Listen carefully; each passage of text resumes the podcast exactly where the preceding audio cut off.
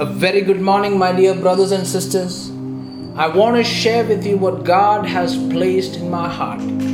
Today's reading is taken from Luke chapter 10, verses 17 to 20. It talks about 72 disciples who returned from a journey which Jesus had sent them to proclaim the gospel. The one thing that we get to learn from the 72 disciples were these 72 disciples were common people who came to know Christ, who believed in Him, who accepted Him as His Savior, and was trained under Jesus and was chosen by Jesus to go and preach the gospel. And when they returned, they returned with joy, saying, Lord, even the demons are subject to us in your name. What we get to see from this statement is like the disciples, the 72 disciples, were experiencing in the front lines God's mighty revival in the areas where they were sent to. They were seeing miracles happening. And this is because Jesus had empowered them. Jesus said, I have given you authority to tread on serpents and scorpions and all the power of the enemy, and nothing shall hurt you.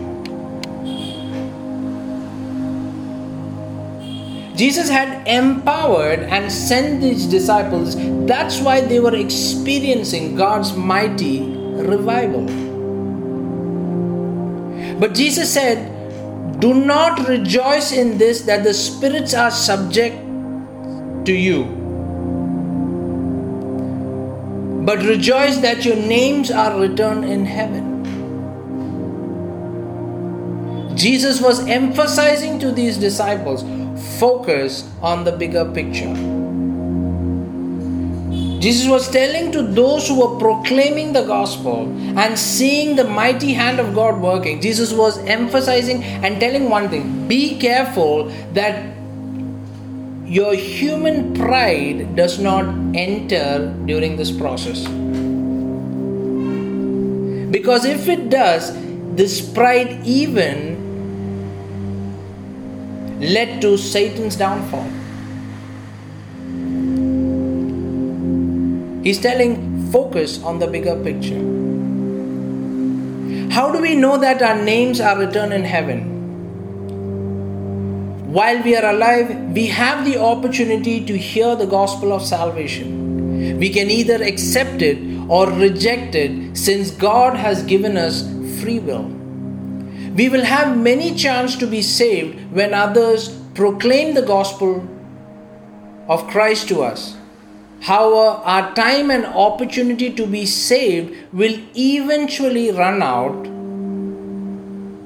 if we don't accept Jesus Christ as our Savior.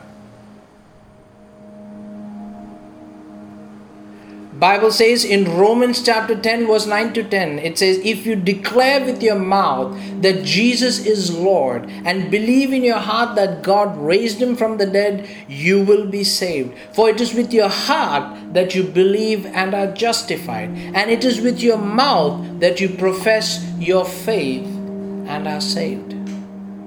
Clearly whoever is saved their names are written in heaven.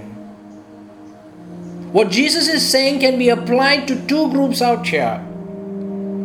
Whoever is sharing the gospel and the other receiving the gospel, that to focus on the bigger picture.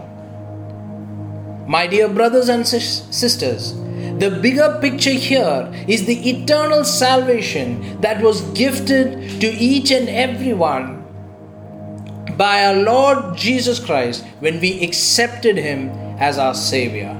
And thereby He is saying and telling us and, and encouraging us by saying, Rejoice in that, that your names are written for sure in heaven. God bless.